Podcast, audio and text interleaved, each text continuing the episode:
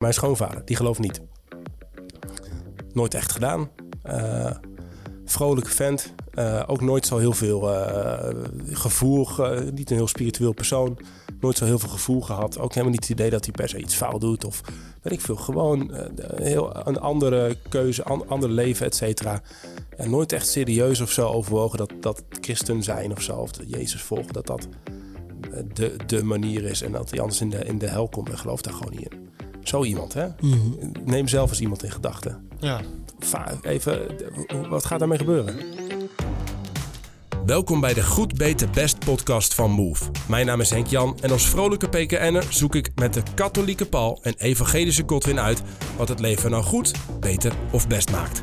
Iedere week gaan we met elkaar in gesprek en behandelen we de onderwerpen die er echt toe doen. Tja, ga er maar aan staan. De titel van deze aflevering verraadt de lading van dit gesprek al een beetje. Wie gaat er naar de hemel en wie gaat er naar de hel? Bijvoorbeeld een vraag waar we het antwoord niet op gaan vinden, maar waar we wel over na willen denken. Willem Roskam, de predikant van de Utrechtse Domkerk, schuift vandaag aan om hier met ons over door te praten.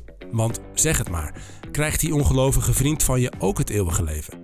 En kan Adolf Hitler vergeving krijgen voor ogenschijnlijk onvergeeflijke dingen? Niet de minste vragen. We gaan beginnen. Uh, we gaan het hebben dus over hemel en hel uh, vandaag. Uh, en ik dacht nog van tevoren, en jij had het ook al wel aangegeven van... joh, wat gaan we dan allemaal bespreken? Wat is de hemel? Hel en dodenrijk? Wat is het anders? Is het een staat van zijn? Of is het nu zoals in Oekraïne? Is het een plek? Is het, wat, hoe zit het met het vagevuur? Daar willen we Paul nog wel even over horen zometeen. het verschil tussen de terugkomst van Jezus en de hemel van nu... Uh, gaan we de stad Utrecht terugkomen? Nou, die hebben we net beantwoord. We, we gaan de dom terugzien. Wie komt er wel en niet in de hemel of in de hel? Uh, wat moet je doen om in de hemel te komen? Predestinatie, lekker uh, leuk, maar de, de, de ja, dat is, jou, dat is jouw stadion, toch? Of, ja, ik kom uit een, oorspronkelijk uit een reformatorische... Mijn moeder komt uit een reformatorische familie, dus die ken ik wel. dus het idee dat God alles al van tevoren heeft vastgelegd, zeg ja. maar. En dat, we, nou ja, dat, je, dat je bij een van de gelukkigen moet horen, zeg maar, om in de hemel te komen. Uh, en hoe zit het met de mensen die leefden voordat Jezus stierf? Hoe zit het mm. met de dieren? Nou, uh, als een hemel zonder kippen voor Godwin is ook al een... Gaat niet werken.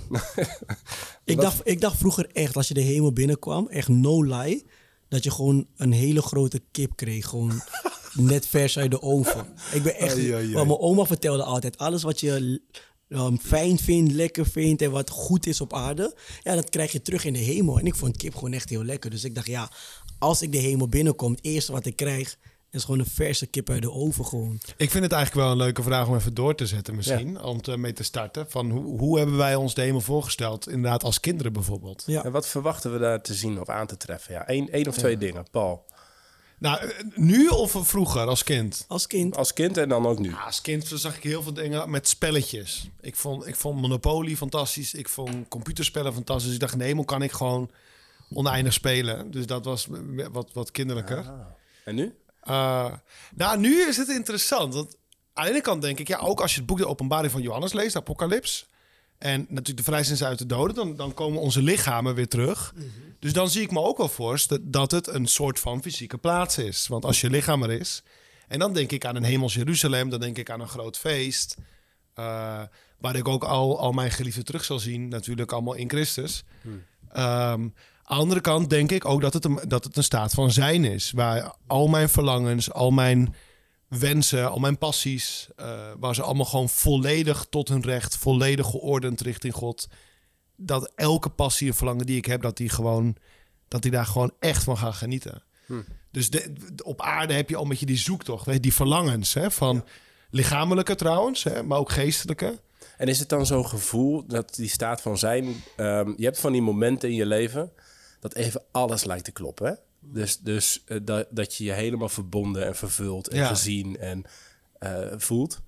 Uh, en dat is soms maar vijf minuten. ik heb misschien een keer op mijn trouwdag een hele dag gehad of zo. Maar je hebt er niet, ik heb er niet heel vaak. Nee. Maar af en toe proef je eraan. Is, is het dat, maar dan gewoon in eeuwigheid voor altijd, altijd op dat altijd? Ja, misschien op een bepaalde manier wel, denk ik. Ja. Oh ja. Dus ik denk ook. Kijk, uiteindelijk vind ik ook een beetje de zoektocht van Augustinus, weet je wel, van, van die verlangens, die hartstochten.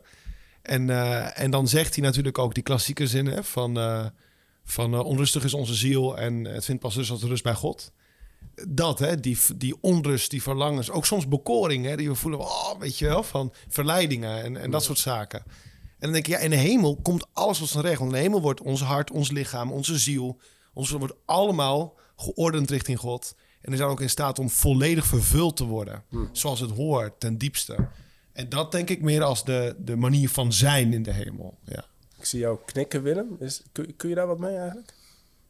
Ja, dat vind ik inderdaad. eh, Augustinus is mij ook heel dierbaar. En die heeft eh, eh, veel gezegd over die ordening. Ja, dat klopt. Dat herinner ik me ook eh, van de jaren dat ik daar in mijn studie veel mee bezig was. En ik probeer het zo elke keer nog wel weer terug te laten keren in mijn werk.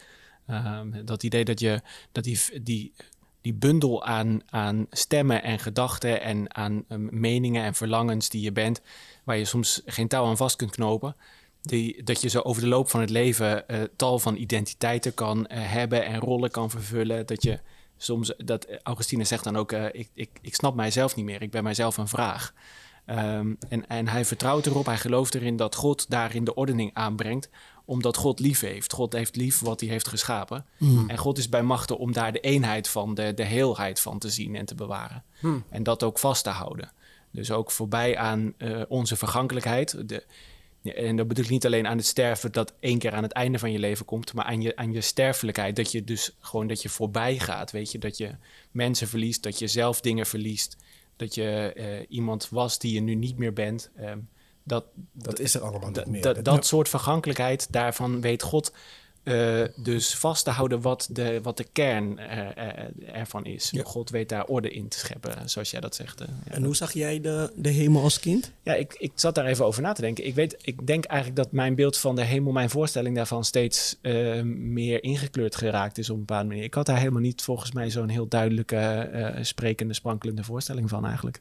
Nee. Ehm, En, en, en, en, sche- en, en nu dan? Dat is ingekleurd geraakt. Daar ben ik eigenlijk wel jaloers op. Want ik, heb dat, ik had ook niet zo'n duidelijk beeld. En bij mij is het nog steeds niet zo ingekleurd.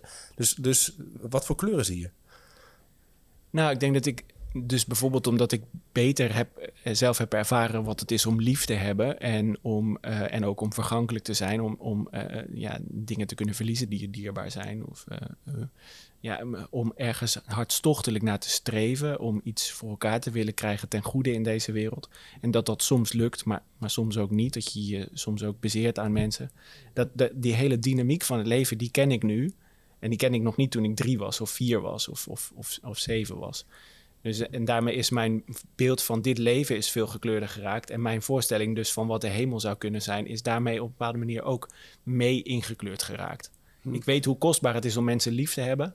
En dus stel ik me eh, de hemel eh, ook nadrukkelijker voor als, ja, als, het, als het vasthouden, als het duurzaam zijn daarvan. Ja, dus een plek waarin je dat ten volle kunt beleven.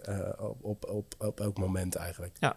Ja, gaaf. Heb je er nog een soort van concreet... Zie je daar nog... Een, ja, die dom, die noemde je net al even. Hoe is dat eigenlijk bij jou, Godwin? Zie je daar nog echt concrete dingen dan in die... In, in, in- loop je daar? Is het, is het met Ja. goud geplaveid? Hoe, eh, hoe ziet het eruit? Ja, voor mij, ehm, als ik naar de hemel, aan- de hemel denk, vooral als kind, zag ik altijd heel veel wit. En ehm, was het heel licht altijd. En eh, zou ik iedereen tegenkomen die ik, eh, die ik lief heb. En dan zouden de mensen om me heen, ehm, ja, ik weet niet altijd of ik ze zou herkennen. Maar ik zal ze wel in hun, in hun goddelijk lichaam zien. Of een vernieuwd lichaam. Een, een, een lichaam wat niet per se anders eruit ziet dan nu. Maar een lichaam wat niet ziek wordt. Een lichaam wat niet zwak wordt. Een lichaam wat ehm, veel meer aan kan dan nu. Niet kaal wordt, is voor ons alle niet twee ook wel kaal wordt, belangrijk. precies. Jullie zijn wel heel knap hoor. Ehm, en verder, ja, op een gegeven moment word je ouder. Dan lees ik dingen over in de Bijbel over nieuwe hemel, nieuwe aarde. En dan stel ik me toch steeds meer een beetje voor dat de hemel is eigenlijk in de aanwezigheid van God zijn. Dat is al hemels. En dat die aanwezigheid van God, dat je dat dan continu kan dragen. En dat er een soort van ehm, portaal is tussen de nieuwe aarde. Dus hier op aarde gewoon lekker doorleven in alle vrede, alle ehm, ehm, goedheid, perfectheid. En dat je ook nog naar Gods troon kan doordat je door die portaal naar de hemel kan. Dus een soort nieuwe tuin van eh nieuwe hof van, van Eden. Ede, ja, precies. Een soort paleis en, en, en, en een, een, op een, een binnenplek en dan een soort van een wereld. Waar, Ja. en dan weet ik niet dan of ik dan nog kan zeggen... God, ik wil naar de mooiste plek op aarde, de Belmer. Dat ik dan terug kan gaan naar de Belmer en dat dan zo kan zien... en dan de gebouwen nog kan zien. En Ja, dus dat, dat stel ik een beetje voor. Dat, zo zie ik het een beetje. Uh, maar de hemel is eigenlijk voor mij nu gewoon een plek waar, net als alle engelen en heiligen de hele tijd kunnen zingen: Heilig, heilig is de Heer. En Jezus kunnen aanbidden. Ja, dat, er is niks moois dan dat. Dus wel een beetje dat apocalyptische ook, denk ik. Ja, hè? Wat klopt. je leest uh, in de openbaring. Klopt, ja. ja. Zo kijk ik er ook echt naar, ja. Hey, dat um, zijn zo wat beelden en ideeën bij die hemel. En jij, jij dan? Ja, het is echt minder ingekleurd dan wat jullie nu zeggen. Ik ben toch misschien uh, uh, ja, best wel heel veel bezig met Gods aanwezigheid hier, zeg maar. Maar mm. gewoon minder met, met de vraag van, ja, hoe ziet dat er da daaruit? Ik laat dat een beetje open, denk ik. Ik heb ook wat minder overtuiging van hey, of ik daar mensen wel of niet terugzie. Ik hoop eigenlijk van wel, dat lijkt me mooi. Maar, um, uh, en ik denk, ik hoop wel dat het voor mij, voor mij was het vroeger ook wel een beetje zo'n zo'n plek waarvan je dacht, daar moet ik, daar zou ik heen moeten willen. Maar ook wel gewoon een beetje saai. En, en die engelen die ja, dat zingen, ik. Ja. Dat ja, daar heb ik ook niet zoveel zin in. Voor eeuwig naar God kijken. Dan zie je de hele tijd in de christelijk gereformeerde kerkenachtige setting te zingen. Ja, laat maar.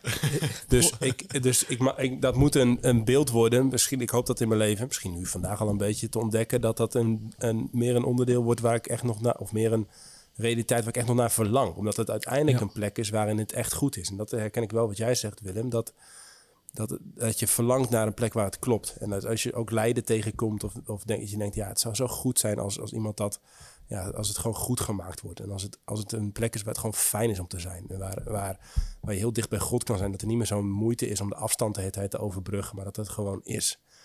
En dat, uh, nou, dus dat. Als ik er zo over praat, dan, ja, dan verlang, begin ik wel naar te verlangen, ja. Ja. Hey, zullen eens even, want de, uh, al die vragen en al deze beelden nu. Um, we hebben Willem ook gevraagd om te komen om eens gewoon eens met ons er doorheen te lopen. En uh, eigenlijk rondom de vraag, ja, wie komt er nou in de hemel? En dat is ook een vraag, we kunnen heel mooi fantaseren over de, over de hemel. Maar we hebben ook als christenen vaak een beeld gehad van, ja, die mensen komen wel en die mm. mensen komen niet in de hemel. En dan is dat ook misschien ook een, voor de mensen die er niet komen een andere plek voor de hel. Dat, is, dat voelt ook super zwaar. Ook voor mensen die nu misschien luisteren of nou ja, niet-christenen. Het voelt allemaal nogal heftig. Dus maar gewoon eens even nadenken over de vraag: wie komt er dus in de hemel? Wat zegt de Bijbel daarover? Wat zijn de verschillende manieren om daar misschien over na te denken? En je zei al, Willem, nou, je bent nog eens even, de, even langs gegaan wat daar voorbij kwam. Uh, neem ons eens mee. Ja, nou, het, eerste wat mij te binnen schoot is: um, ja, hemel en hel, is dat um, niet op een bepaalde manier uh, uh, het verkeerde beginpunt om bij te, te starten als het erom gaat, waar gaat het in het christelijk geloof nu eigenlijk om? Is het christelijk geloof uh, een soort van voorstelling van zaken, een, een, manier van leven die je uiteindelijk in, het, in het leven na dit leven een ticket bezorgt voor dan wel de hemel, dan wel als je het er niet goed van afgebracht hebt of als je niet het goede geloofd hebt, is dat dan, is dat dan exit hell? ik, ik heb al heel vroeg, denk ik de gedachte gevormd. Dat kan niet zijn waar het in het christelijk geloof om gaat. Dat is niet waar het in het christelijk geloof om gaat, als je het mij vraagt. Uh, het christelijk geloof gaat om heel erg veel duurzame, waardevolle dingen, maar is niet een geloof dat ge gevormd is uit de, de, de, nou ja, noem het angstige fixatie op wat gebeurt er met mij na dit leven. Als het je, als het je vertrouwen bezorgt, het christelijk geloof, als je daardoor een, een onbezorgd en vrij leven kunt leven in dit leven eh, met het oog op wat, wat, wat gaat komen, dan is het goed. Maar, maar al te vaak is de, de, deze voorstelling van hemel en hel natuurlijk ja, eerder gebruikt om mensen bang te maken. Om ja. mensen uh, voor te stellen, ja, word christelijk, doe mee in de christelijke gewoonte van de kerk. Um, uh, ja, en anders dan, dan loopt het met jou eeuwig niet goed af. Ja, dus je zegt eigenlijk ook van hey, voordat we beginnen met praten over die hemel en die hel, als het, als het je bang maakt, dan zit er sowieso al iets scheef, zeg maar, of zo. Of, of is dat dan weer te kort voor... De, het moet gaan om hoop en vertrouwen of zo, ook in wat hierna is? Of... Ja, nou inderdaad, maar meer dan dat nog. Ik denk dat het christelijk geloof niet, um, niet om zichzelf... Het, draait niet om uh, uh, hemel en hel als een staat van zijn na dit leven... maar het draait om uh, de verkondiging van Jezus van het Koninkrijk van God. Als je de evangelie erop nagaat, dan, dan is Jezus vrijwel nergens bezig met mensen uh, hemel en hel voorstellen als een realiteit na dit leven waar ze zich toe moeten verhouden. Maar hij verkondigt ja, keer na keer, gebeurtenis na gebeurtenis, gesprek na gesprek, wonderteken na wonderteken, verkondigt hij, laat hij het koninkrijk van God zien. Maar wat is het koninkrijk Gods anders dan die hemel? Nou, dat, in, in onze dat ligt natuurlijk naast elkaar, maar in onze voorstelling niet. Uh, in het koninkrijk van God dat Jezus brengt, is een, is een koningschap van God dat in deze wereld begint met Hemzelf. Dat, dat werkelijk wordt waar Hij optreedt, waar, waar we God zien zoals Hij koning is over de schepping, zoals de schepping bedoeld is, zoals het mens zijn bedoeld is. Dat zie je gebeuren in, in Jezus, in zijn leven, in zijn sterven en verrijzenis. Dat is waar het christelijk geloof om draait. Om, om het, eh, het grote wonder van Gods mens worden in, in, in Jezus. Uh, en, um, en, en dat koninkrijk van God, dat daarmee op aarde ja, definitief begint vorm te krijgen. En waar mensen, ja, jij en ik, worden, worden daarvoor uitgenodigd om daaraan mee te gaan doen. Hm. Om met Jezus mee te gaan doen in dat koninkrijk van God. Ja. En, en dat is een realiteit. zien wat het betekent om mens te zijn. En wat het betekent om in deze dat. Ja, en dat is mens zijn met hoop en met liefde, met, met aandacht voor een ander. Uh, met het uh, werken aan, uh, aan rechtvaardige, herstelde verhoudingen tussen mensen onderling en tussen de mensen en de wereld. Hè, dus was geen klimaatprobleem van, van onze omvang in Jezus' tijd. Maar als dat er was, dan weet ik heel zeker dat Jezus dat geagendeerd zou hebben als wat bij het koninkrijk van God hoort. Dat wij in geheel de uh, verhouding met de schepping van God leven. Um, dat, is, dat is alles waar ik aan denk bij het Koninkrijk van God. Uh, dat is een bijbelse verkondiging waar wij voor worden uitgenodigd. En, um, maar daar maakt hij ook een onderscheid tussen ja, schapen en bokken. Precies. Toch? Nou, dus uh, het komt erop aan of je dat wel of niet, of je daar wel of niet in dat Koninkrijk van God um, mee wilt gaan leven en doen. Um, en um, dat, da en daar zit een zeker gewicht aan, aan die keuze. Dus het, het komt erop aan in dit leven om uh, ja, een mens zijn te kiezen, vorm te geven. En, en, en in de hele sfeer van het mens zijn is dus niet neutraal. Wat jij en ik kiezen te doen, dat maakt wat uit. Mm -hmm. uh, maakt ook uit voor ons, voor ons ja, wat met een oud woord zielenheil genoemd werd. voor hoe wij als mens ja, voor God komen te staan. Hel, of... Ja, ja, precies. Uh, of wij verzoend zijn uh, met, met, uh, met God, met mensen, met onszelf. dat, hele, dat hele proces van het koningschap, koningschap van God, waar wij voor worden uitgenodigd om daar ja, aan te beginnen mee te doen. Mm -hmm. um, dat... En, en um, dus dat is de essentie van het evangelie, zeg je. En dan op een gegeven moment is het natuurlijk wel, dat is ook wel een denken wat misschien niet altijd de boventoon heeft gevoerd. Ik denk dat in oude tijden was het heel vaak zo dat mensen uh, juist hun hoop vestigden op wat hierna kwam. De, hier was het gewoon vrij, vrij rottig om te leven, zeg maar, voor heel veel mensen op ja, heel, veel tijden. Mensen gingen heel en veel dan dood. was, was de hoop, zeg maar, de, nou, de hemel is dan de hoop. De vergankelijkheid was veel aanweziger in het dagelijks leven, denk ja, ik. Er was ook veel meer ellende ook, et cetera. Ja. En Um, uh, en, en dan komt op een gegeven moment wel de vraag ook, zeg maar, of daar komt een denken uit voort van ja, je, je hebt in dit leven dus een keuze te maken of je misschien wel of niet onderdeel wil zijn van, van Gods nieuwe wereld, van dat koninkrijk wat hier nu begint. En dat heeft ook bepaalde gevolgen, zeg maar. En die, en die, die tellen ook door voor als wij eenmaal, uh, als Godwin te veel kip heeft gegeten en het is einde verhaal. Even plat gezegd. Dus we gaan allemaal een keer dood. Ja. En, dan, en dan, dan, dan komt er een moment, in het klassieke denken in ieder geval, waarop, waarop er een afslag hemel en een afslag hel is. Mm -hmm. Is dat, ook, is, is dat iets wat jij zo ziet of is dat, zie, je, zie je dat toch anders? Nou, ik, uh, ik, ik uh, denk dat dat um, moment van beslissen um, niet na dit leven, slechts na dit leven volgt, maar dat iedere beslissing iedere dag op een bepaalde manier ook van gewicht is. Dus dat, dat, dat het koningschap van God, daar worden jij en ik vandaag, hier en nu, of wanneer ook maar dat, dat op ons afkomt, worden we daarvoor uitgenodigd om daaraan mee te doen. En dan vallen er elke keer beslissingen die je kunt nemen van, van, van mens zijn. Hoe je dat doet, hoe je met mensen leeft. En, en daarbij begint de, daar opent zich de mogelijkheid om een, nou ja, een, laten we zeggen, een hemelsleven te leven. Ik vind die term nieuwe wereld, Gods nieuwe wereld, echt heel goed gevonden. De Bijbel in gewone taal, die gebruikt die altijd als het gaat over Gods koninkrijk. Dat is een goede term omdat die laat zien dat het in de hemel niet gaat over een soort van niet-wereldse, niet-aardse werkelijkheid uh, na dit leven, maar dat het gaat over de herschapen aarde, de, de nieuw gemaakte wereld. En daar worden we voor uitgenodigd om daar nu al uh, ja, met Christus aan mee te gaan doen. En, en als we dat willens en wetens niet doen, dan openen we een heel andere mogelijkheid van een uiteindelijk helsbestaan. En die mogelijkheid, dat is helemaal niet een soort van sprookje voor na deze tijd. Dat is, je ziet dat in mijn beleving eh, iedere dag op iedere bladzijde van de geschiedenis gebeuren.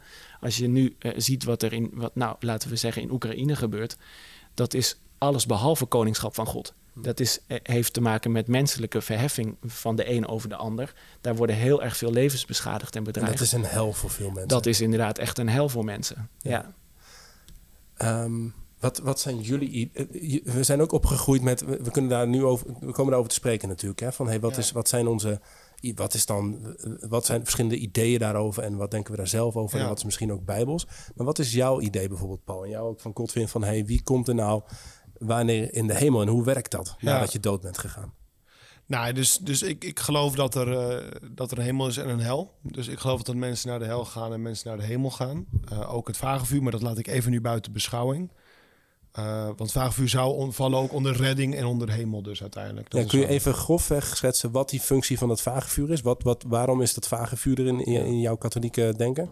Nou, de zaak is dat om, om naar de hemel, het eeuwige koninkrijk bij God, uh, te komen, heb je natuurlijk je aardse bestaan. Is ook een, een, een, bestaan van. We hebben onze erfzonde, we hebben neiging tot het kwaad, maar we, we, we zijn verlost. We kunnen het goede pad bewandelen. En uiteindelijk het aardse bestaan is er ook om je, om, om, om je, je, je hart, hè, om die dermate ook te zuiveren. Hè, zodat je, en dat je volledig ontvankelijk staat voor die barmhartigheid van God. En dat je ook een heel puur verlangen ontwikkelt naar God en zijn liefde. Um, als jij een, een leven hebt geleid dat daar echt op gericht was. Hè, en uh, ja, dat je dat gewoon, echt gewoon heel ontvankelijk voor Gods genade. Dan kan je direct naar de hemel gaan. Ja, dus je hebt gewoon, als je, als je heel dicht bij Jezus hebt geleefd, mee hebt gedaan in Gods nieuwe wereld, zoals Willem zegt. En je hart helemaal en staan dat, om helemaal open te zijn en volledig vertrouwen op God. Dan, en dat is, maar dat is niet, zo heel, niet voor heel veel mensen weggelegd. Dan ga je in één keer naar de hemel, zeg ja, maar. Maar, ja. maar dat, dat, dat geldt niet voor de meeste christenen. Nou, het, het, is inderdaad zo dat, dat veel christenen en niet-christenen... want ik geloof ook dat niet-christenen naar de hemel kunnen gaan en naar het vagevuur. En natuurlijk dus ook naar de hel. Uh, want het geval is, is dat inderdaad dat ons verlangen niet sterk genoeg is. Dat onze loutering, onze zuivering niet, niet ja, dus voldoende Als je in dit, in dit, leven niet, niet zuiver, niet heilig, niet dicht bij God genoeg bent gekomen... Ja, aan dan, het einde van de rit, dan, dan heb je, je nog dat... een, een louterend of een zuiverend vuur... Ja daar heb je inderdaad, hè, we hadden het ook uh, kort daarvoor nog even over um, Paulus en de Corinthiërs, uh, eerste brief in hoofdstuk 3. Hè, dat de mens gered wordt, maar om het zo te zeggen, door het vuur heen. Mm -hmm. dus dat is een louterend vuur, een zuiverend vuur, die erop gericht is. Kijk, je moet het zo voorstellen. Je, komt, je, je sterft en je, je, je komt daar te staan en je hebt natuurlijk je hebt het eigen oordeel. Dus je wordt beoordeeld hè, voor, voor God. Hè, van nou, dat oordeel, en dat is een persoonlijke interpretatie gebaseerd op deze, op deze doctrine, is je komt volledig te staan in het licht van God. Dat wil zeggen, je ziet jezelf zoals je bent. Gewoon echt volkomen naakt zoals je bent.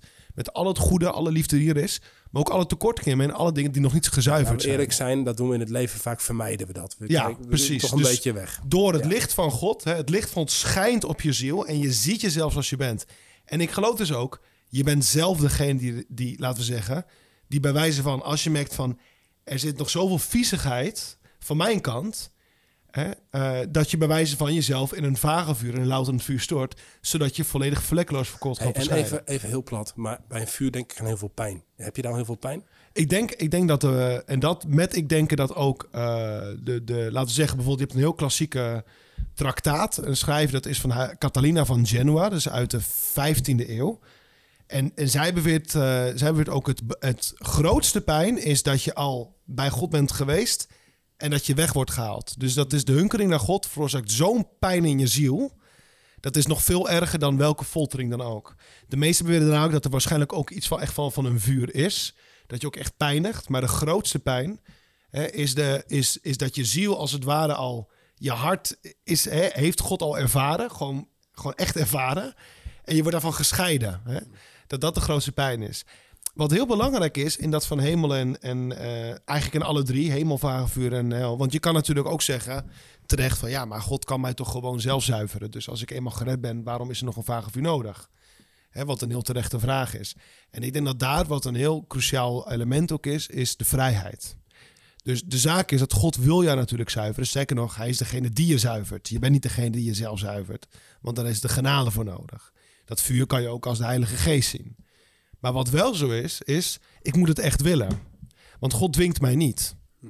De- en dat is denk ik cruciaal. Dus daarom denk ik, het vagevuur is ook heel erg gericht op het verlangen van het hart. Dat je verlangen dermate gezuiverd is. Stel je voor, want ja, bedoel, het leven zoals het is. Je hebt ongeveer wel goed geleefd, et cetera. Maar er zit nog wat haat en wrok achter. Misschien heb je soms voor sommige mensen ook wel gewenst. Ik hoop dat ze het slecht hebben.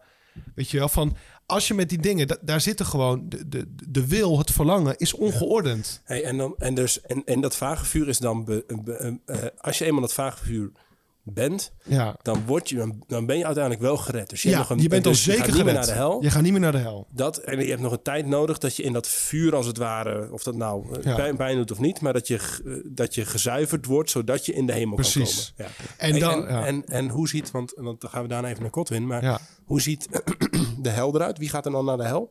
Kijk, en daar ben ik zelf heel sterk beïnvloed door C.S. Lewis. eh, de schrijver ook van de boeken van Narnia, maar die ook hele mooie essays heeft geschreven. En misschien wel mijn favoriete essay van hem. Die heet in het Engels The Great Divorce. In het Nederlands De Grote Scheiding, volgens mij heet die zo. En dat gaat over over. Gewoon meer ter inspiratie. Het is een heel mooi verhaal.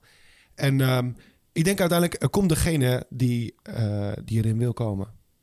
En wat bedoel ik daarmee? Dat is uiteindelijk Degene die in de hel willen komen... die komen hel. Ja, en het zijn de enigen die in de hel komen. Precies, en het klinkt bijna vreemd en stom dat ik het zo zeg. Van hoe kan dat? Niemand wil toch in de hel?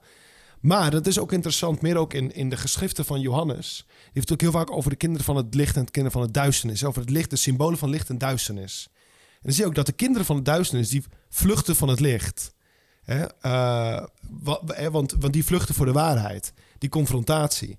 En wat bedoel ik met je kiest zelf voor de hel? Dat is uiteindelijk geloof ik dat iedereen de kans krijgt. Iedereen, elk mens krijgt de kans, die staat voor God. En krijgt de kans om zijn hart te openen en vergiffenis te vragen aan God. Zelfs na je dood. Ook na de dood. Ik denk dat iedereen nog die kans krijgt. Iedereen.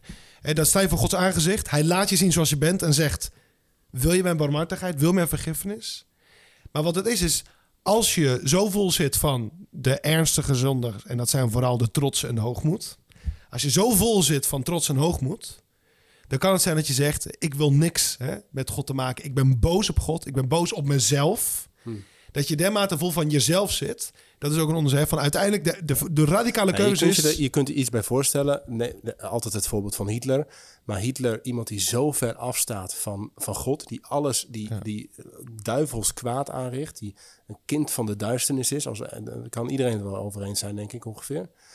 Ehm, eh, die, die, de kans dat die zich nog bekeert. Het kan zijn dat hij eh, vlak voor dat hij zich nog bekeerd heeft, of misschien in jouw optiek zelfs na de dood.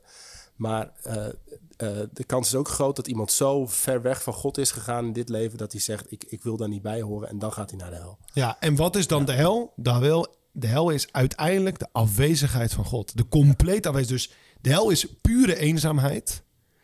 De hel is uiteindelijk, omdat God er niet is, is er geen liefde. Er is geen troost. Want je bent volledig Ja. aan je eigen lot Nou, daar overgelaten. komen we misschien ook nog wel even over te praten. en, dus wat- ik geloof dat er Ja. wel mensen naar de hel gaan, helaas. Ja. Godwin, ik was wel even benieuwd en daarna ben ik heel benieuwd naar de the- theologie en de, en, en de achtergronden en de verschillende manieren van denken hier ook over. Willem, of jij ons daar wat verder in kan helpen. Maar ik was nog even benieuwd. Paul zegt, na de dood is er een moment nog waarop je, eh, bij wijze van spreken, ook nog kan, waarbij, waarbij je kan kiezen nog van, hey, wil ik toch nog bij God horen? Wil ik toch Ja. nog onderdeel zijn van die nieuwe wereld uiteindelijk?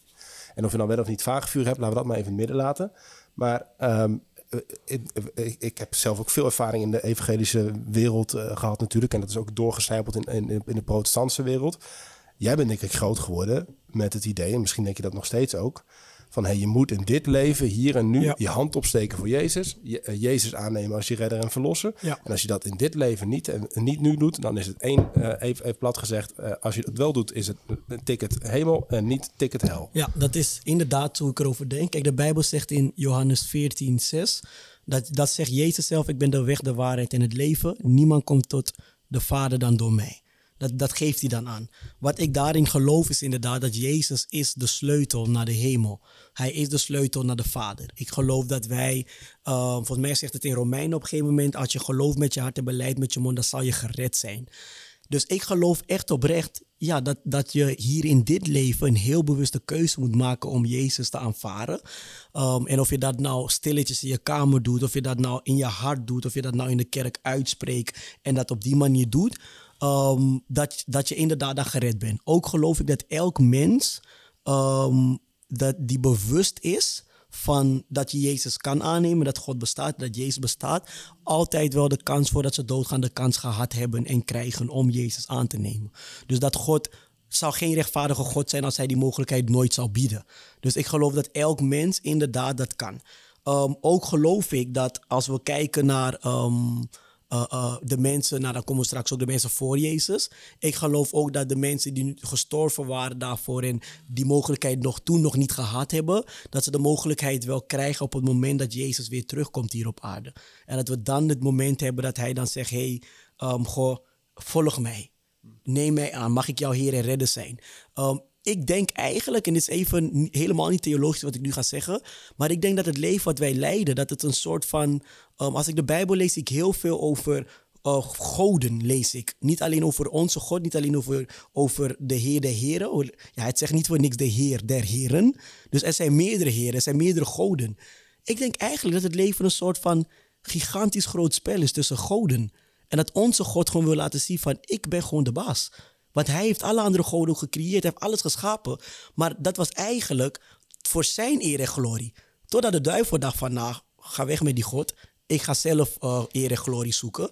En dat God eigenlijk iedere keer weer laat zien, nee, maar ik moet geprezen worden, ik moet geëerd worden. het ligt er misschien uh, moeten we die ook maar even parkeren, net zoals de, de mensen daarvoor. Wel leuk om het even aan te stippen, maar dan gaan we allerlei kanten op.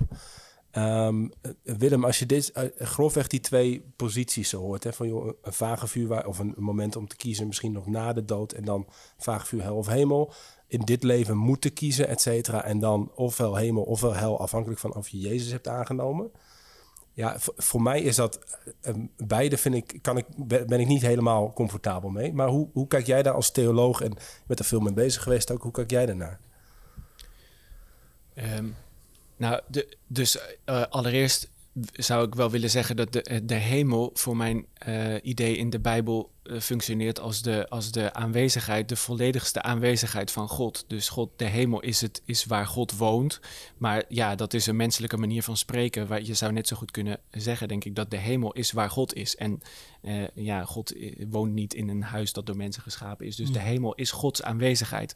En dat is een aanwezigheid die uh, is levengevend, is, uh, is um, ja, gezondmakend, is uh, vreugdevol, is hoopgevend, is liefdevol boven alles.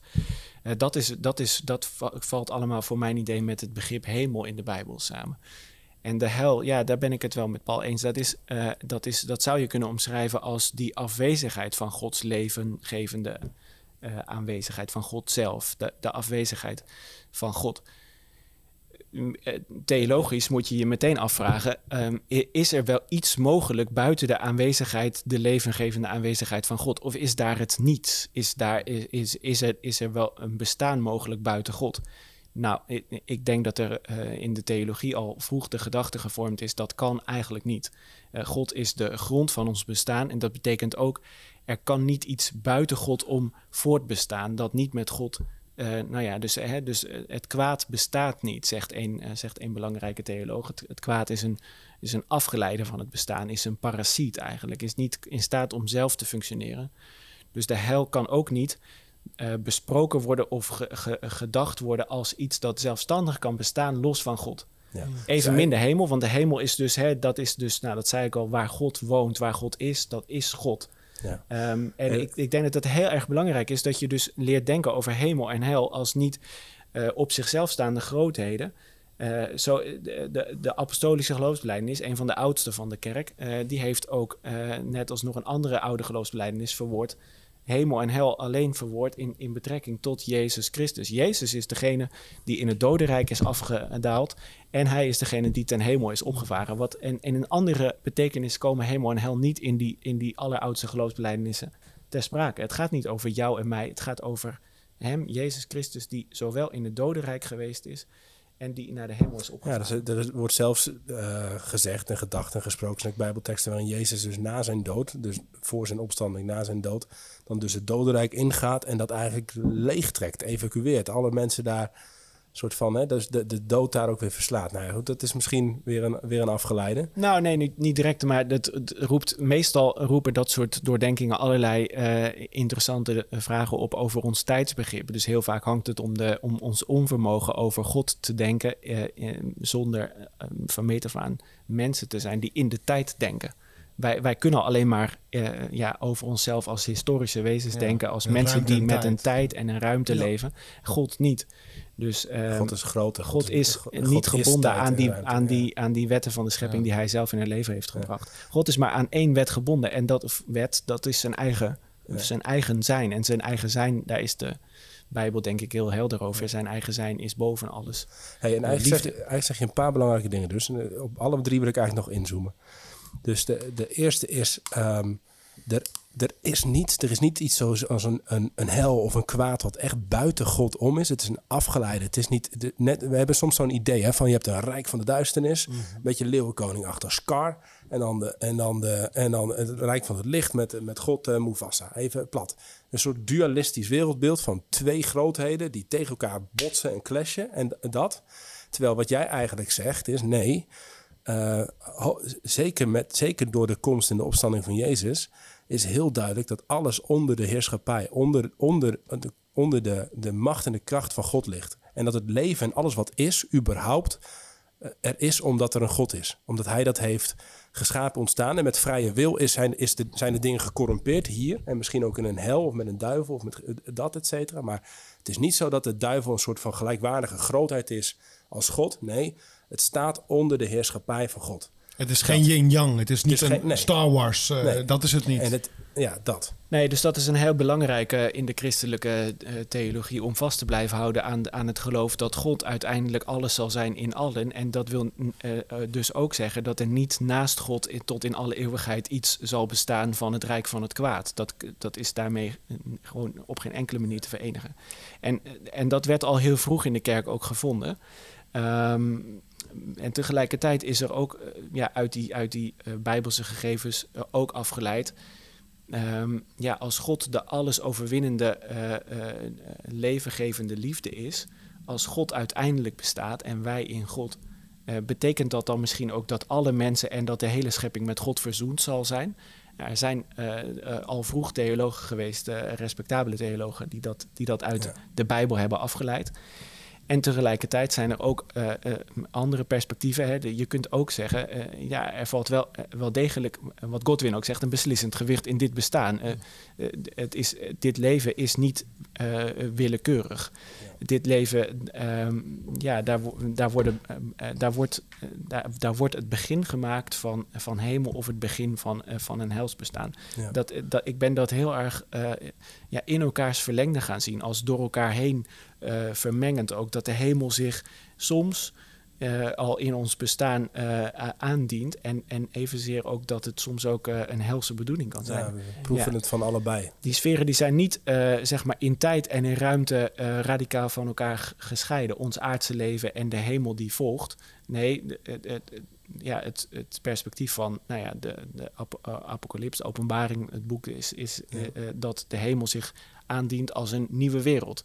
En zelfs als een stad. Ja, hey, en dan, want dan komen we gelijk op het eigenlijk tweede punt. Je, je, je stipt het al een paar keer aan, hè? van hey, wie komt er dan ook in de hemel of in de hel? Laten we eens uitgaan van nou, de hel eigenlijk. eigenlijk hè? En eigenlijk zeg je, even los van nog van wat. Nou, zijn het, ik, heb een, ik heb een boekje gelezen vooraf hier. Dat doe ik niet voor elke aflevering. Maar ik vond dit wel een thema. Ik dacht, nou, nog wel, uh, wel pittig. Dat is Hope, Hell en the New Jerusalem van Bradley Jersek. Um, en dat zet eigenlijk heel goed gewoon op een rijtje. Je mag daar zelf ook uit kiezen. Hij geeft wel een voorkeur aan, maar van hey, dit is denken over de theologie en in de Bijbel over hemel en hel. En dan heb je eigenlijk drie manieren, zeg maar, waar hij op komt: infernalisme, annihilisme en universalisme. En als je nu denkt, oh, nu ga ik afhaken met deze woorden. We leggen ze even uit. Eigenlijk zijn ze al deels langsgekomen. Universalisme is eigenlijk wat jij net zegt, Willem, van hey, uh, de hele wereld zou in principe verzoend moeten worden altijd met God. Misschien is er een tijd ook van, van een helsbestaan voor de gevallen engelen, maar ook voor, voor mensen. Maar uiteindelijk is Gods vergeving en Gods roeping zo om, om de wereld en om dicht bij ons te zijn, Gods liefde zo groot dat hij iedereen redt. Nou, daar, daar, daar zijn ook bij. En het grappige is, in het boek haalt hij dan allerlei Bijbelteksten aan die, dat, die alle drie de zienswijzen, zeg maar, eh, zouden vertegenwoordigen. In Matthäus 5 vers 45. Nou, ik heb nu de tekst niet even paraat, maar dat, dat verdedigt dan bijvoorbeeld zeg maar, een, een, perceptie dat, van die alverzoening, dat dat er zou kunnen zijn. Annihilisme is het idee, meer in lijn met Paul, niet helemaal, maar dat er, dat er een plek is waar er geen aanwezigheid van God meer is. En eigenlijk zegt annihilisme dan, is de logische conclusie dat er ook geen leven meer is. Dus dan, dan, dan is er echt een einde aan lichaam en geest van mensen. Dus, dus dan is de hel niet een plek van eeuwige uh, marteling en foltering en vuur, et cetera. Maar meer een plek waarin het gewoon opgehouden is. Dus mensen die, die voor of na de dood, afhankelijk van jullie Paul Godwins theologie, een keuze hebben gemaakt, die komen dan uiteindelijk, uiteindelijk gaat het leven dan echt verloren. Is het echt weg. Maar dan is er ook geen marteling meer. Dan is het over. En de derde is infernalisme. En dat is heel, ja, in de evangelische wereld is dat heel dominant geraakt. Eigenlijk, maar eigenlijk daarvoor al, zeg maar, met nou, een, Dante-eske beelden, zeg maar. Dat is de beroemde schrijver en, en schilder, eh, zeg maar. Uit Goddelijke komedie. Ja, uit de schrijver uit de middeleeuwen die dan schetst, zeg maar, van nou ja, zeven verschillende uh, verdiepingen van, van martelingen ongeveer. Ja. En dat is eigenlijk waar we, waar we vaak aan denken bij de hel. Dus dat je eeuwig in het vuur gaat, eeuwig gemarteld wordt. Nou, dat is een. Dat, nou, ik kan daar zelf, ik heb daar zelf heel veel moeite mee. Uh, daar komen we nog wel over te sprake. Maar dat zijn grofweg de drie hoofdstromingen, heb ik begrepen, die allemaal vanuit de Bijbel zou kunnen verdedigen. Ja. Mag ik nog even één dingetje toelichten, ook over mijn standpunt? Ten eerste, het is, het is niet dat ik, dat ik op dat. Het is niet dat ik zeg per se dat iedereen na, na dit leven uh, een kans krijgt. Het is meer eigenlijk een beetje in de lijn van Godwin. Iedereen krijgt een kans. En op het moment dat jij sterft, hè, dan, dan, dan krijg je nog je laatste kans. Hm. Tegelijk wil ik er wel bij benadrukken, want ik geloof dat echt. Dat is het is ook niet allemaal een soort van alles of niets, of maar het moet maar, het moet maar net goed uitkomen. Uh, wat het ook is, is mijn gedrag hier op aarde, waar ik mijn hart op heb gericht, mijn handelen, hoe ik mijn bestaan heb, heb, eh, heb, heb, ge, laat zeggen, hoe ik heb geleefd, bepaalt natuurlijk ook uiteindelijk ten diepste wat voor soort keuzes ik ga maken. Dus het is ook niet dat je een of andere gigantische eikel hebt, maar nog last minute nog even oh ja, sorry heer, en die komt erin. En iemand anders die misschien goed heeft geleefd, maar de tragiek van het bestaan aan het einde weet je wel, nog uh, zijn toorn tegen God heeft gericht. Dat het dan, het, het is uiteindelijk ook God is degene die, die ten diepste, ten diepste kan kijken naar de intenties van elk hart. Dat was één dingetje dat ik even wilde toelichten. Het tweede is, ik geloof wel in de onsterfelijkheid van de ziel. Dus over die, dat eerste, dat tweede standpunt wat je toelichtte. Um, ja, je denkt wel dat de ziel altijd blijft bestaan. Nou, dat ik denk dus uiteindelijk ook in de, plek is van, van hel of in de plek van dus uit dat, Kijk, ik ben niet helemaal over uit, inderdaad. Of is de hel nou echt, echt voor altijd? Of komt inderdaad een moment dat God in al zijn liefde, almacht en wetendheid gewoon moet zeggen. Daar sta ik voor. Maar ik, ik weet dat het is natuurlijk ook een mysterie. Ik vind het heel moeilijk om, om daar een duidelijke mening. Wat ik wel geloof is. Dat, dat is ja, om dat inderdaad te leven moet je in Gods gedachten zijn. Dat geloof ik wel. En zowel de gevallen engelen als de verdoemde zielen, degene die hè, gekozen hebben voor de hel, uh, die zijn ook geschapen door God. Die zijn ook in zijn gedachten. Uh, misschien wat, wat ik nu voorlopig zeg, ook op basis van mijn argument van vrijheid, is dat God dermate de keuze van die mensen en engelen respecteert. Dat ook al zouden die het zelf niet willen, hè, wil dit liefst dat ze naar hem toe komen en openstaan voor zijn barmhartigheid. Dat hij ze de ruimte geeft, maar nog wel zijn gedachten blijven. Oké, je gaat naar een plek waar ik dus echt niet aanwezig ben, want dat is wat jullie willen. Hmm. Ofwel mijn wil geschieden, of jullie wil geschieden. Ja, ja, ja. Dus die vrijheid van, waar je voor kiest en dat dat doorwerkt, dat is voor jou belangrijk. Willem, hoe luister jij hiernaar, zeg maar, naar deze verschillende dingen? Ja, het is eh, misschien wel vooral ook protestantse theologie. Dus daar, het is interessant dat we daar van mening over verschillen. Maar uh, ik, denk niet, ik ben niet zo optimistisch over die, die vrije wil van mensen. dus het is ook inderdaad specifiek in, in protestantse theologie een heel belangrijk thema geworden. Dat, dat de mens een gebonden wil heeft. dat de mens door het, het mens zijn, door, het, door de erfenis van het mens zijn, helemaal niet vrij in zijn keuzes staat. En helemaal niet zo uh, goed um, in, in staat is om altijd de, de, vrij, werkelijk vrij de, te maken of zo. Nee, er zijn allerlei omstandigheden in het leven die ons, eh, die ons binden. En, en, en, nog los van onze omstandigheden is het mens zijn is, is bindend, is, in de zin van uh, bindt ons aan, uh, aan handen, voeten en gedachten, uh, buigt onze wil naar dingen die we niet zouden moeten willen. ja, Paulus heeft daar natuurlijk ook heel invoelend over geschreven, hè, over nou ja, verlangens die zich richten op dingen die je eigenlijk helemaal niet wilt. Ik denk dat dat voor ieder van ons heel herkenbaar is. Um, en het zou voor mijn idee slecht stroken met de, de, de alles overwinnende eh, barmhartigheid van God, dat God uh, uiteindelijk ge, uh, gebonden is aan onze onvrije wil. Dat onze onvrije wil sterker is dan Gods vermogen om te redden. Dat is denk ik uh, moeilijk met elkaar uh, te, Maar te, betekent te dat ook dat God je zou kunnen dwingen om hem lief te hebben? Je denkt dat God je zou kunnen dwingen? Nee, ik, ik vraag het. Dus je zou het heel sceptisch kunnen reframen wat je net zegt als ook al, zou iemand niet, ook al wil iemand niet vergeven worden, God zal je gewoon toch vergeven. De wil, de wil van de mens moet toch meewerken met, met de verlossing, anders is het toch geen liefde. Ja, nee, maar dat is ook, dat is ook zo. Uh, maar ik, ik ben er dus niet zo zeker van dat, onze, uh, dat, dat er een, een, een, bepaald moment is waarop, waarop God beslist: uh, nu, nu krijg je van mij een keuze en daarna niet of nooit meer. Mm. Oh, okay. dat is, dat is af, als je dat afhankelijk maakt van ons vrije wilsbesluit, zoals ik dat net hoorde, dan, dan, dan denk ik niet dat dat punt voor God ooit ja, afdoende kan zijn. Ja. Dat, dat God daar ooit zichzelf aan ondergeschikt zal maken. Ja, kijk, de reden. Kijk, ik, ik denk um, dat ze een beetje meer denk iets in de richting van, uh, van Paul. Dat we inderdaad wel keuzes hebben. En ieder, in, wanneer we de keuze gemaakt hebben hier op aarde om Jezus te volgen, of te zeggen ik laat u toe in mijn hart, dan hebben we een fundament neergezet. Daar spreekt Paulus ook over voor hetzelfde stuk waar jij het over hebt, Paul. Maar ik denk wel echt daadwerkelijk dat er dus um, mensen in de hel zullen zijn, omdat zij ervoor hebben gekozen om Jezus niet te accepteren. En als ik dan, hoe kom ik een beetje daarop? Ook als ik kijk in de Bijbel. Naar in Lucas 16 heb je dan die rijke man. Die praat dan en die ziet Abraham um, en Lazarus. En dan praat hij. En op een gegeven moment heeft hij het ook over letterlijk, hij, hij vergaat in het vuur. Dus ik denk ook echt wel dat er een plek is waar men dat niet geschapen is ten eerste voor de mens. Ik denk dat de hel niet gemaakt is voor de mensen. De poel des vuur is gemaakt voor de demonen, de duivels en de gevallen engelen. Dat is wat ik echt geloof. Ik denk ergens wel dat de duivel probeert natuurlijk alles van God kapot te maken. Al vanaf het begin. Adam en Eva, hij probeert dat te scheiden.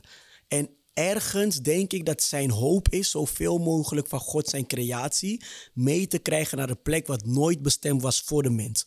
En ik geloof dat Jezus inderdaad naar de hel is gegaan, de sleutel heeft genomen van de dood, want dat was eigenlijk hetgene wat um, de duivel had afgepakt van Adam, was eeuwig leven. Want ze mochten van bepaalde bomen niet eten. Eentje was van kennis van goed en kwaad, maar er stond ook een boom van eeuwig leven. Stond er daar. Dat hebben ze nooit gegeten, want ze werden het hof uitgezet.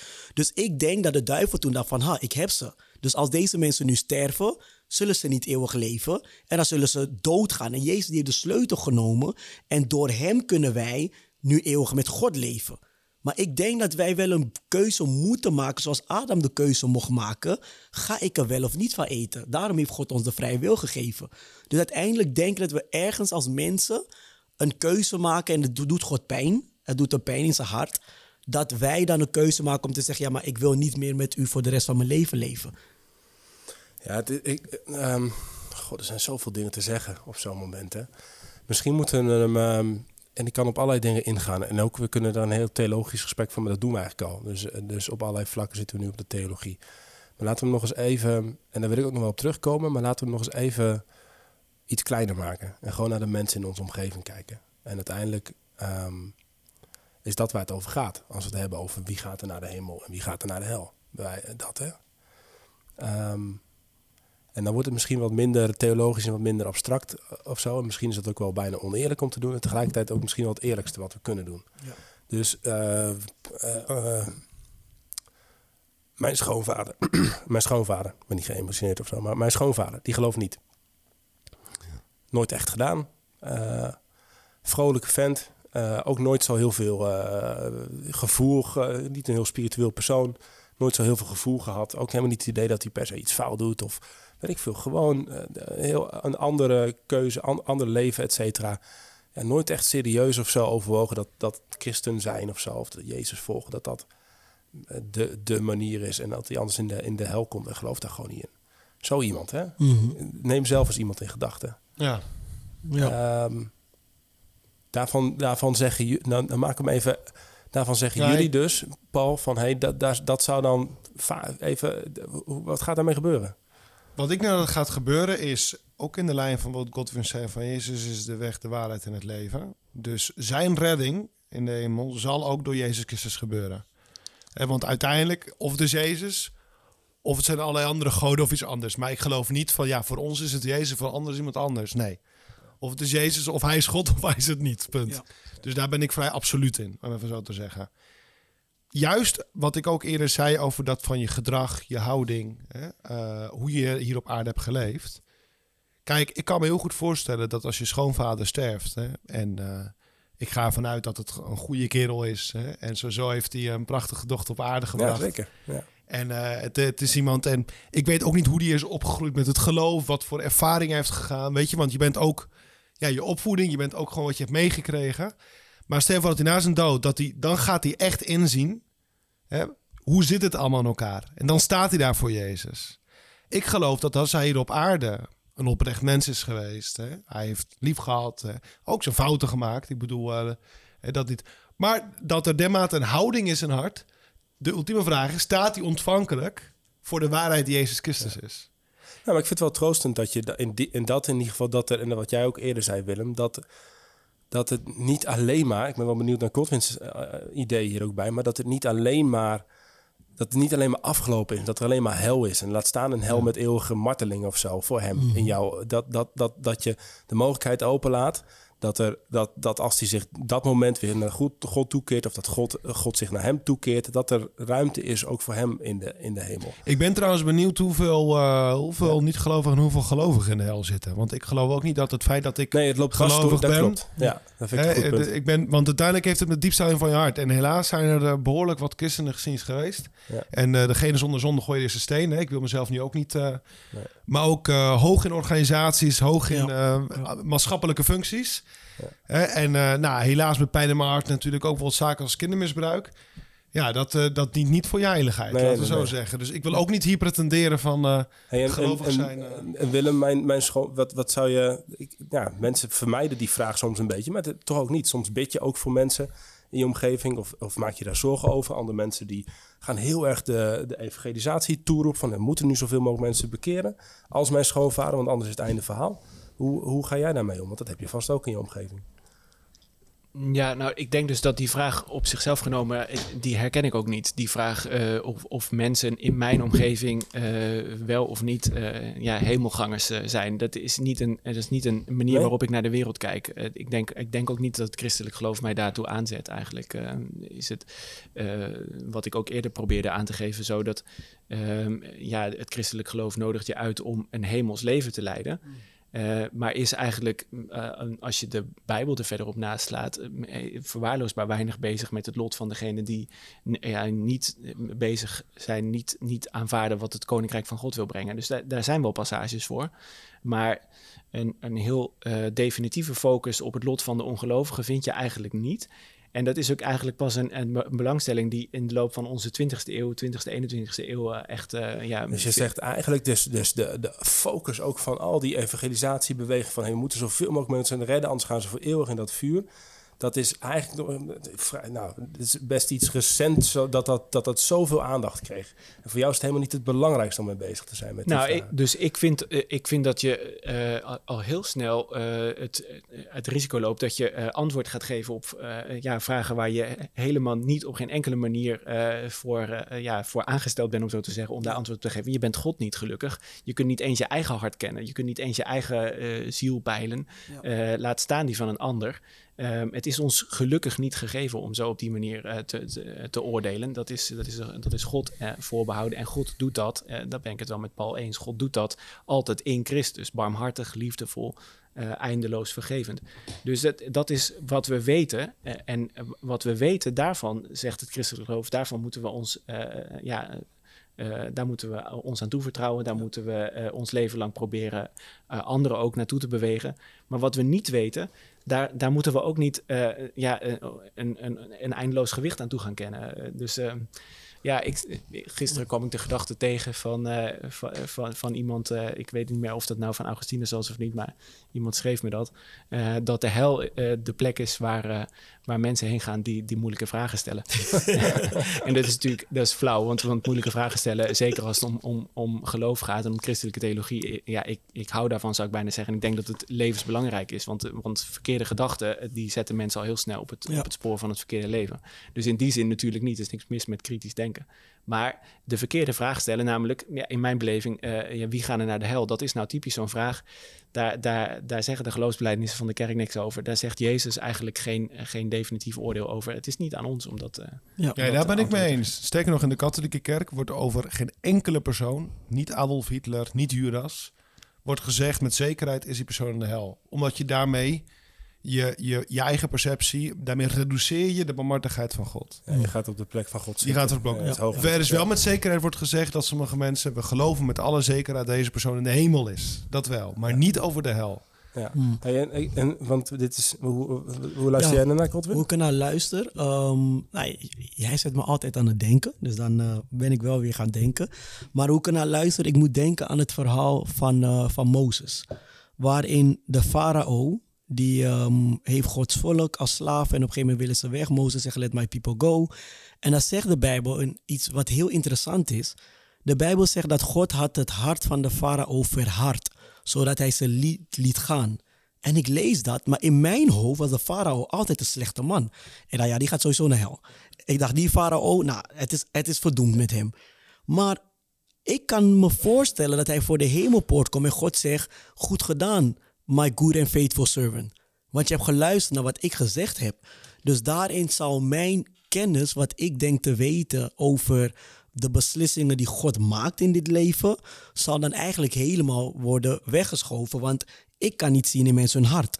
Dus als jij me een voorbeeld geeft van je schoonvader en ik moest dan aan een buurvrouw of een buurman denken, die heel aardig is, die man laat altijd zijn hond uit en ze lopen altijd samen en ik denk van wat, wat een lief stel. We hebben altijd gesprekken met mijn pleegkinderen en echt ze hebben echt een goud hart.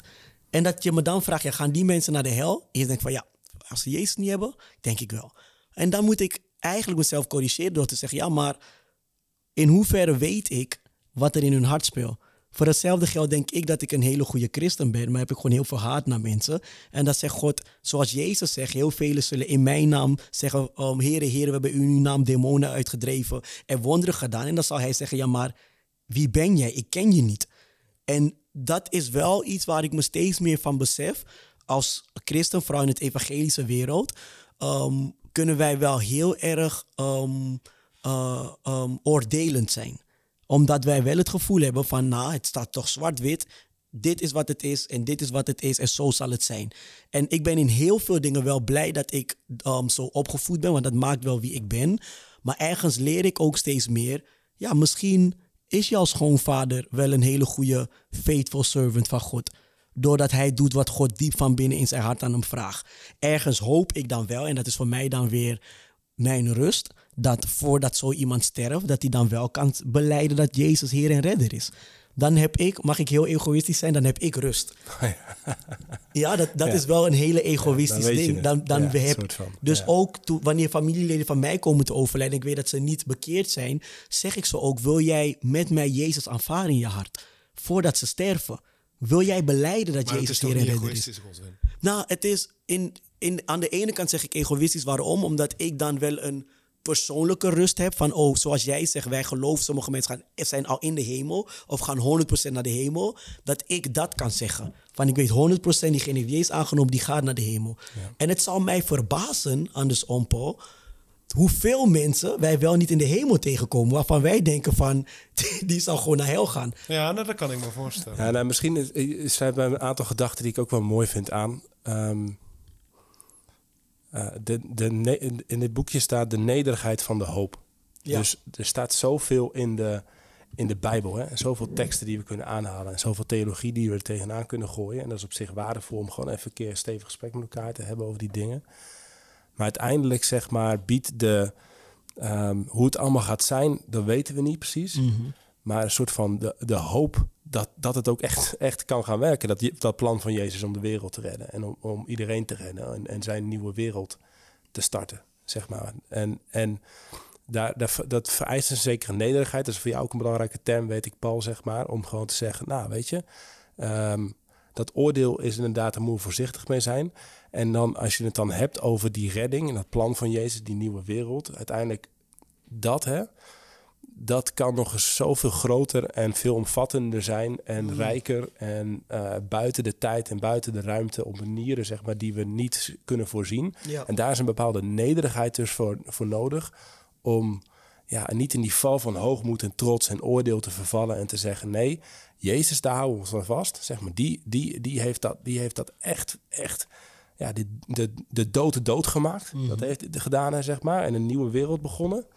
En, en we houden ons vast aan die, aan die, aan die hoop. En, dan, en, dat, en natuurlijk kunnen we een mooi gesprek met elkaar hebben over ja, hoe de, de hel er wel of niet uitziet, et cetera. Maar het begint ergens met de overtuiging dat Jezus redt. En dat dat nog wel eens op, op veel meer manieren zou kunnen. Nou, en heel anders dan dat, Ja. dan dat je per se in je leven moet uitspreken, Jezus. Nou, dat. Ik heb... Wacht even, Willem. Oh. Nou ja, en, en, en bij uitbreiding, eh, dat er dus zaken in het leven zijn, manieren van leven zijn die, die, eh, die het houden, die, die met God te verenigen zijn, die, eh, die om zo te zeggen eeuwig zijn. Die, eh, de, Jezus laat dat zien hoe dat eeuwige leven is, wat dat, met, wat dat betekent, wat dat doet met mensen. Het, het doet ontzettend veel. En hoop is niet alleen maar een, een soort van eh, toekomstverwachting in de zin van, nou, we moeten het nog maar gaan eh, meemaken. Maar we hebben dat al meegemaakt. Dat is het christelijk geloof wel heel erg in de kern, denk ik. Dat je eh, ook eh, terugvalt op een al geboekte overwinning op de dood. En dat je dus in die zin hoop in de rug hebt. Dat je weet, deze levenswijze, deze christelijke eh, m- m- ja, mee-invorming met Christus, die, eh, die is bestendig. Daar, eh, daar heeft God zijn eh, eh, levengevende macht aan verbonden. Ja, we God hopen heeft niet alleen Jezus- op iets wat er nog gaat gebeuren. Maar het, het, het is er al. Je mag ja, God heeft. Jezus uit de dood opgewekt om Ja. daarmee voor eens en voor al kenbaar te maken. Dit is het leven zoals ik het geschapen heb en zoals het voor eeuwig zal zijn. En, en, en dat is een uitnodiging om er mee te gaan doen in de zekerheid, in de, dat, dus echt meer dan hoop, dat in de zekerheid dat dat leven het zal houden. Ehm, maar het belangrijkste is niet of onze intenties daarin eh, eh, ja, zuiver genoeg zijn of, of wij eh, ook maar enigszins in de buurt van dat leven van Christus komen. Wij zijn beginnerlingen en we blijven beginnerlingen. Ja. En, ehm, en dat is ook, denk ik, ook een heel christelijke gedachte. Je bent in dit leven gebracht eh, om, ja, om, om een beginner te zijn. Je doop is een teken van opnieuw mogen beginnen. Je bent getekend met het kruis van Christus om ja, een, een, een, ja, een eeuwige beginner in het koninkrijk van God te zijn. Eh, wat telt is dat, dat God dat koninkrijk is begonnen en dat het eeuwig zal zijn en dat wij daarin ja, mogen meedoen. Ehm, ja. Hey, maar even een beetje prikkelend. Is het ook niet dat je, en misschien bedoel je het helemaal niet zo, hè? Maar dat je het ook een beetje plat kan slaan. Ehm, kijk, want ik denk wel bij mezelf, hey, wat we hier doen op aarde heeft echt wel impact. Heel goed, maar ook soms slecht. En soms verknal je het gewoon. En uh, godzijdank kunnen we vergeven en verlost worden. Maar dan Maar moet daar, je heb dat... je dan, daar heb je dan toch gewoon, daar is die redding dus ook zo cruciaal voor. Het is niet zo dat je zegt van joh, we, we zien het wel en uiteindelijk komt het allemaal wel goed en komen we allemaal op dezelfde plek Ja, terecht. maar het lijkt... Maar, het is, er is al de hemel en hel nu. En, en dat, dat blijft misschien ook wel hierna zo, zeg maar. En, en dan moet je dus juist in die lijn, of dan moet je, dan mag je, dan verlang je naar de redding van Jezus die nodig is om, om nu al en, en straks in dat, ja, dat, hemelse bij hem te zijn, zeg maar. Al die ideeën waarmee we begonnen Jawel, van het, maar het goede. Ik, maar Henk-Jan, ik denk ook gewoon aan de parabel van de talenten. Ik bedoel, ik denk ook, dat is ook iets wat de liefde vraagt. De liefde vraagt van, oké, ik weet, je, je, je hebt de erfzonde. Ik weet, hè, eh, er, er, zit, er, er zijn dingen die mis met je zijn en weet ik wat allemaal. Daar houdt er rekening mee. Maar binnen je omstandigheden en met de genade die ik jou schenk... eh, probeer, eens goeds te doen. Ja, Voor- nee, maar dat is, je, je wilt toch mee? Dat is de continue de oproep van Jezus. Volg mij na. Werk mee in dat nieuwe Ja. koninkrijk. Natuurlijk, is, natuurlijk ligt dat en er. dan kan je er ook voor alleen, kiezen. de, alleen de vraag is wel... En da- daarom, ik ben wel klaar met een christendom... eh, als we het dan even scherp maken... Ja. Waarbij, waarbij daar dan een soort van dreig, dreigbeeld overheen hangt van... en als je dat dan niet doet, dan ga je naar een eeuwigdurend eh, brandend vuur. Ja, ik kan er allerlei theologische verhandelingen over houden nu... maar dat is gewoon niet, in ieder geval niet waar ik in geloof, Nou, zeg maar. En, dat, is, en dat, dat snap ik heel goed, denk Jan. En ik denk dat ik daar ook klaar mee zou zijn. Maar de grap is, ik ben klaar met het andere extreem. En dat is dat het allemaal weet je, uiteindelijk gaat iedereen wel naar de hemel en, het, en, en we zijn allemaal goed. God is Nee, maar ook barmhartig. dat, ook dat, ook dat je? geloof ik niet. Ik denk, ik denk dat de, dat de, de hel... duivel, dat zit in jezelf, maar dat is eh, het is allemaal heel symbolisch. Nee, nee, nee, ik, ja, nee, nee, nee, maar dat beweer ik ook helemaal niet. Ik denk gewoon, ik denk ook dat de hel een, eh, als we het dan hebben, want we hebben, ja, persoon, ik denk dat de hel gewoon ook een, ook nodig is, zeg maar. In de zin dat eh, je kunt je toch niet voorstellen dat, dat, eh, dat Hitler dan zeg maar zonder genade en redding en berouw en verzoening en, en terugkeer naar God of zo daar vrolijk rondhuppelt met, met zijn slachtoffers in de, in de hemel. Dat kan niet. Er zijn over de, hele, over de hele wereld zijn er mensen die veel meer lijden dan jij en ik. Ja. En die smachten naar Gods rechtvaardigheid, Ja. ook in het leven hierna. Dus ik denk ook, daarom ben ik ook niet van, van hey, we schuiven de, de hel en de hemel maar in elkaar en we doen maar alsof er niets is. Het gaat wel ergens over, dat klopt.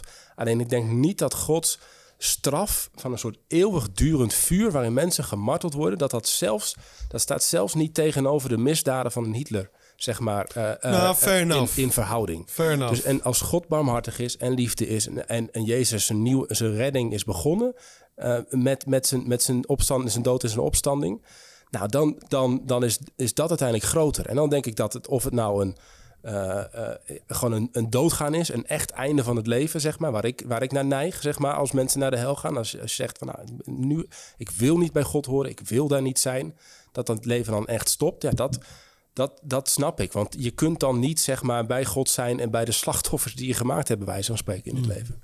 Nou, of misschien, misschien want dat is wel hè, ook een beetje in de lijn van, van wat jij zei. Dat God, dat, dat wel gewoon, dat je wel echt een straf krijgt. Hè? Eh, En dat die een flinke tijd kan duren. Maar dat er inderdaad een moment komt dat God zegt: Oké, nu, hè, maar rechtvaardig en barmhartigheid dicteren. Dat hier een einde aan komt. Dat kan ik me wel voorstellen. Maar het gaat er mij vooral van. De grap is dat ook hier op aarde een straf. eh, even los van een straf van de hel. Een straf kan ook helend zijn. Hè? Dus soms doe je iets. En je merkt, ik heb echt iets slechts gedaan. Het is prettig wanneer iemand zegt van... kijk, als compensatie doe dit. Want dan kan je het helen. Dan kan je het voor, snap je? Dan, dan, dat is dan weer aards. Hè? Want we hebben hier te maken met Gods barmhartigheid. Ja. Maar er zit een verhouding, er zit een relatie in. Ja. En relatie, ook al is die relatie super horizontaal, maar die is eh, zo verticaal, maar er zit ook een horizontaliteit in, want dat vergt de liefde. En dat is soms iets, want ik denk uiteindelijk dat heel veel mensen ook geen baat bij hebben dat we ze niet wijzen op het feit dat het kwaad repercussies heeft, dat je verantwoordelijkheid voor je eigen behandeling kan dragen, et cetera. En dat is soms, ik weet niet, ik heb juist het idee, tenminste in de katholieke kerk, dat er misschien zoveel over de hel in het verleden werd gepreekt, dat het nu allemaal een soort naar het andere extreem gaat. En dan denk ik bij mezelf, ja, kom op man. Ik bedoel, dit, dit is het ook weer niet. Ja.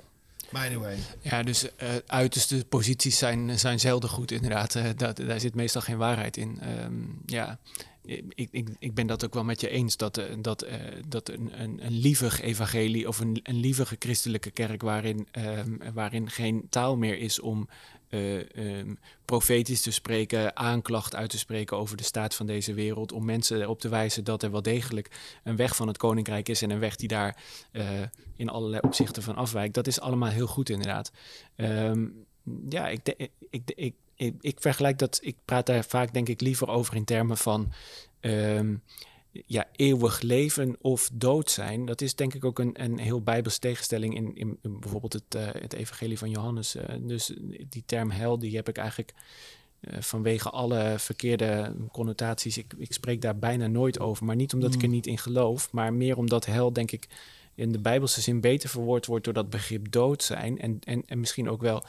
Eh, En dan gaat het niet over biologisch dood zijn aan het eind van je leven, dat, dat, je, dat je hart stopt. Dat, is- dat, is, dat is onze opvatting van dood zijn. Maar, maar ik denk dat het bijbels is om te spreken over dood zijn in, in termen van ja, niet, niet tot, tot bloei, niet tot mens zijn tot komen. deelname. Niet tot Nou eh, niet het leven van God ervaren. En, en daartegenover is, maar, is, ja, daar is maar één mogelijkheid, dat is leven. En leven is altijd is in Gods naam eeuwig, Ja. is, is bestendig. Alles wat goed is aan het leven, dat blijft ook over.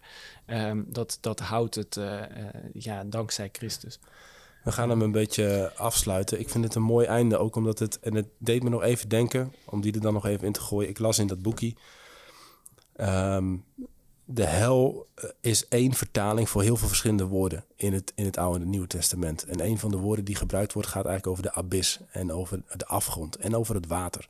Zeg maar. En, en is hetzelfde woord als wat gebruikt wordt dan ehm, ik ben geen theoloog, maar goed, ik, praat mensen na. Hetzelfde wat gebruikt wordt, zeg maar, als, je, als, als God over de wateren zweeft, als er nog geen leven is. Dus ik vond het wel een mooie gedachte. Ergens, hè, die, ook die afgrond in dat, wat er nog niet is, wat dood is, zeg maar, wordt door God in het begin tot, tot leven gewekt. Zeg maar, Jezus die, ja, die, die vernieuwt die wereld weer, die redt die wereld ergens ook. En, en de hel is dus datgene ergens waar, waar, waar dat leven niet is. Dus dat vind ik een mooie gedachte, Willem. Ehm, eh, thanks daarvoor.